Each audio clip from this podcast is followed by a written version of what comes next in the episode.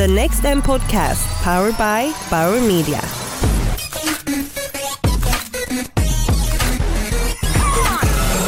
Hej och välkomna till Next M podcasten 2017 som presenteras av Bauer Media. Mitt namn är Martin Hugosson och jag är VD på Maxus Communications. Jag kommer att leda en serie avsnitt med fördjupning kring de ämnen som tas upp på Next M. Nu sitter jag i Bauer Medias bås mitt i händelsernas centrum på Next M tillsammans med Molly Svensson. Uh, välkommen Molly och tack för att du deltar. So Molly, you're COO at RYOT. Uh, I was the COO for three years, and then we were acquired, and I'm now the CMO, the Chief Okay, Marketing sorry. Officer. Uh, would you mind giving the listeners that haven't attended Next M a short recap of your presentation? Sure. So, RYOT, for those of you who haven't heard of us before, um, we're a virtual reality studio that was acquired by the Huffington Post and AOL about a year ago. Um, and it was the first virtual reality content company exit ever.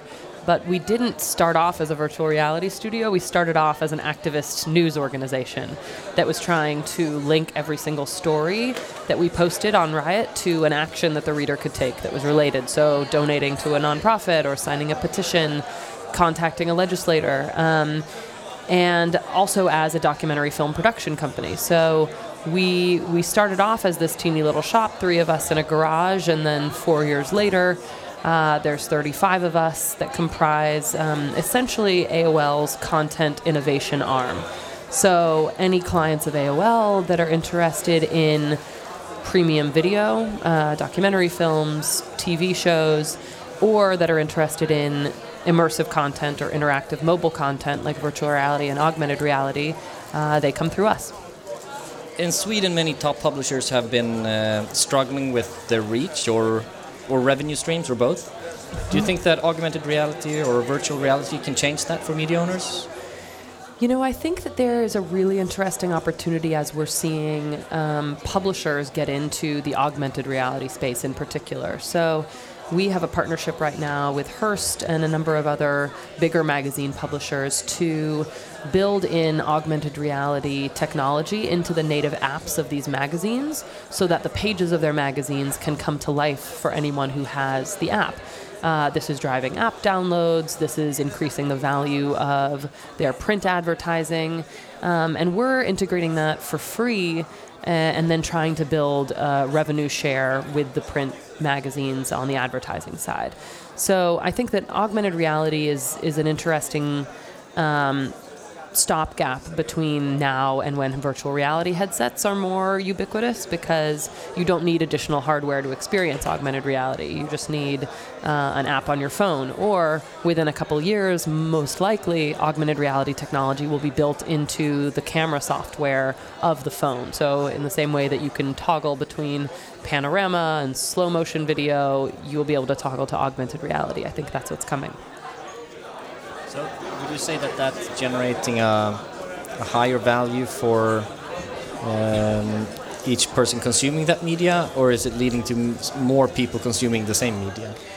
Well, I think it's just a del- different type of delivery mechanism for advertising, right? And I think AOL has certainly been guilty of this in the past is ad formats that aren't consumer friendly, that are disruptive of the consumer experience.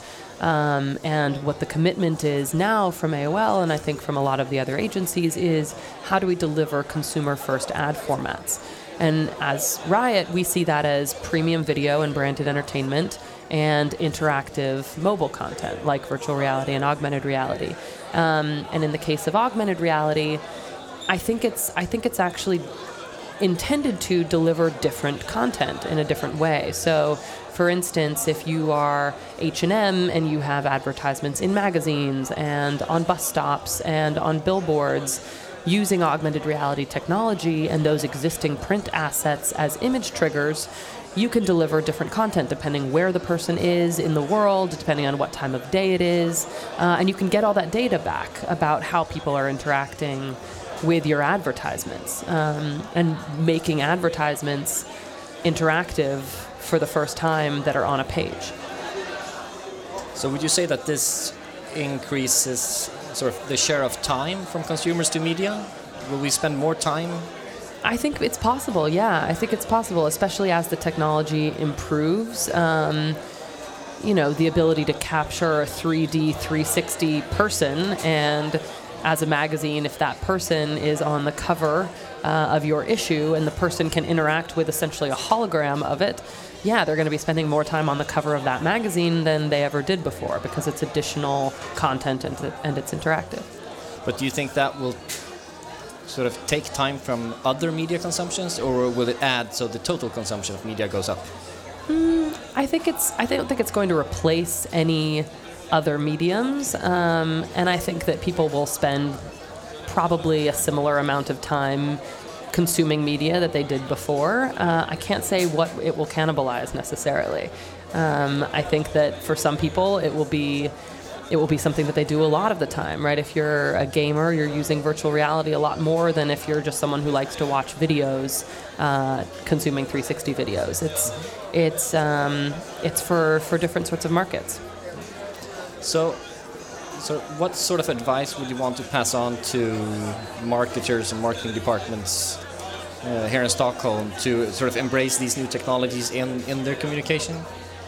I think that you have a really great opportunity here in Sweden because there isn't yet a proliferation of these technologies. It's not a saturated content market with any of these. So, like we were in the States, the first people ever to do certain kinds of content in virtual reality and in augmented reality, so too can you in Sweden um, because it, it, hasn't hit this market in the same way that it has in the United States. You can still be the first ones in Sweden to make a certain kind of VR film or to do a certain kind of augmented reality integration. Um, and I think just just look at what else is out there and use what's happening around the world as, as inspiration for that because the media that you'll earn from being the first in this country to do that uh, will be worth the, the risk, um, which is, I think, very little. I don't think you you gain anything by being risk averse as a marketer.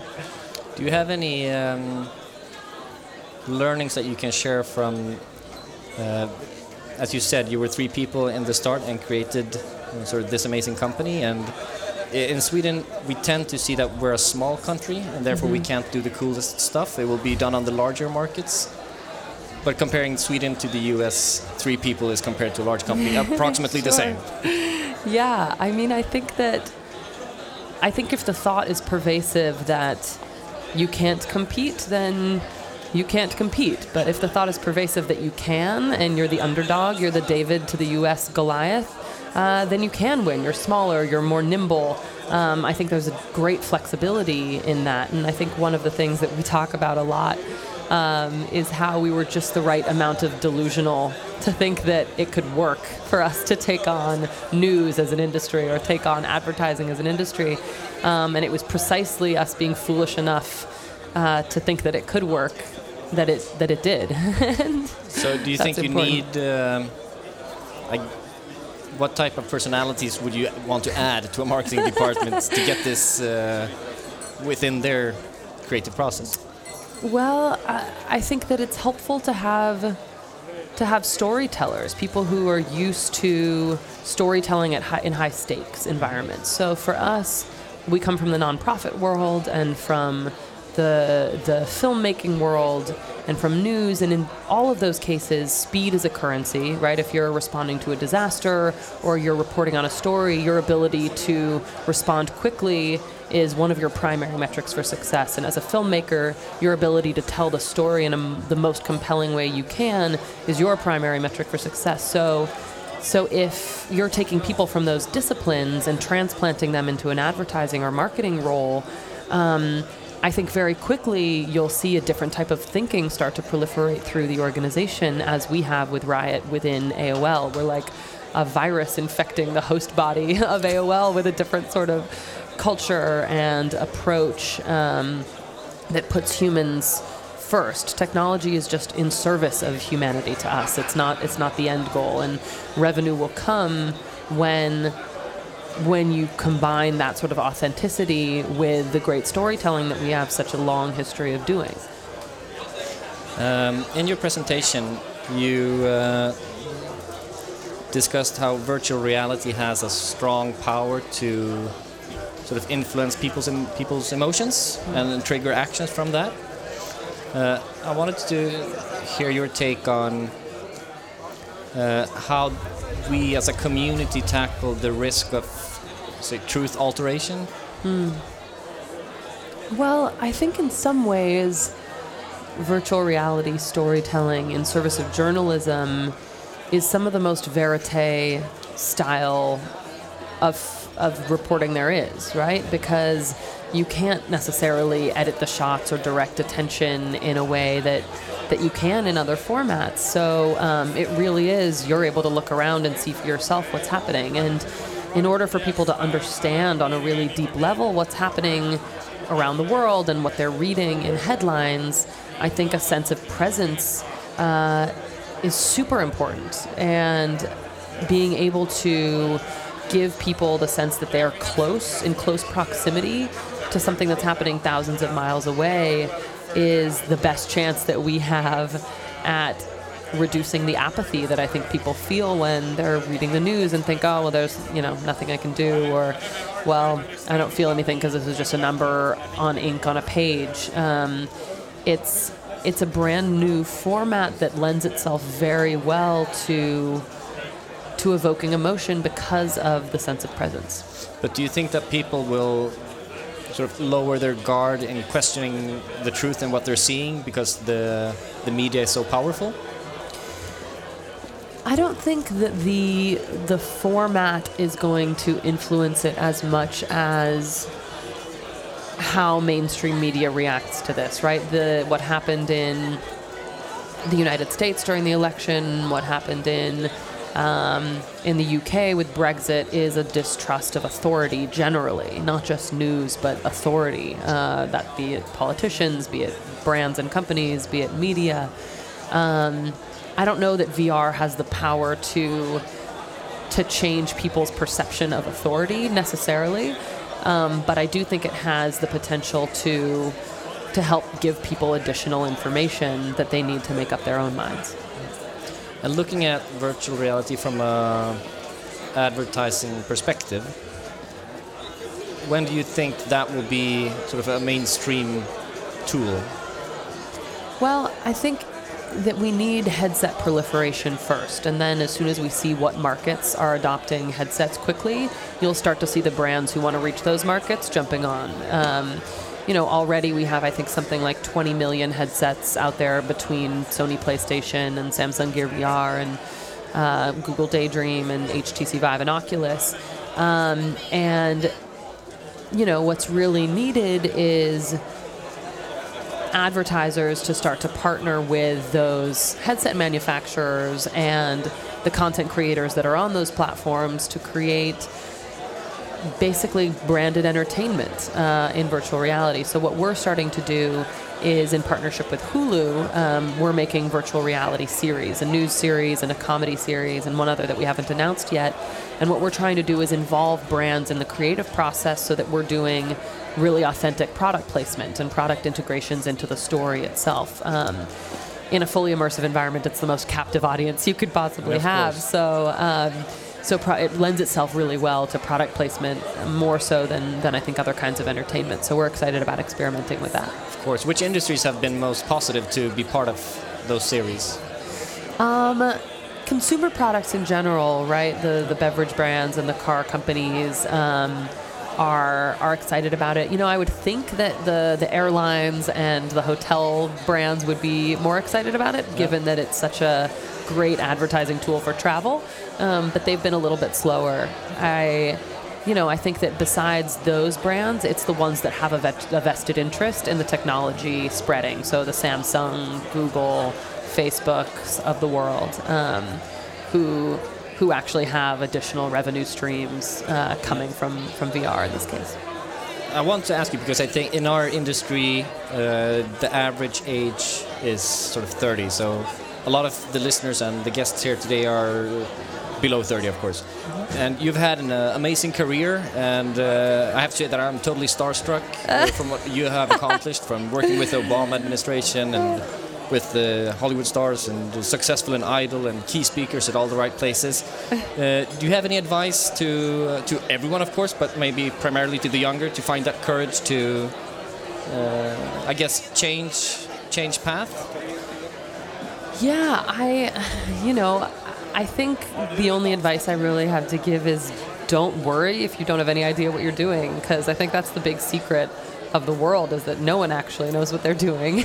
and you don't necessarily need to know what you're doing in order to have enough confidence to try something new. And for me, uh, it was often enough just going into different job interviews to know pretty quickly if it was an environment I wanted to work in or not. Um, and going through the process of, of meeting new people, talk to whoever's next to you on the plane, uh, apply for jobs, even if you don't think you want to work for that company or in that industry necessarily, because you'll learn something uh, and you'll be able to, like I did through process of elimination, figure out what you do and don't want to do. I um, I only had, I think, three possible career paths in mind when I graduated from university, and that was working in banking, working in management consulting, or doing Teach for America, which is a nonprofit teacher role. I didn't know of anything else. Uh, and it wasn't until I got out and started interviewing and talking to people about what kinds of things I liked that I was directed towards roles that made sense for me. Um, and it's always been the people that have made the decisions for me, right? Do I want to be around these people most of the day? For possibly years. Um, so I guess you're saying that you should have the confidence to vet your employer, not only let them vet you. Exactly. That's a great way of putting it. Um, yes, definitely vet your employer, um, and and just get out there. I mean, I don't think there's any. Uh, I don't think there's any harm in in informing yourself and arming yourself with information about what else is there. Thank you so much for uh, spending this time with us. Thank you, Thank so, you so much. much. Appreciate it.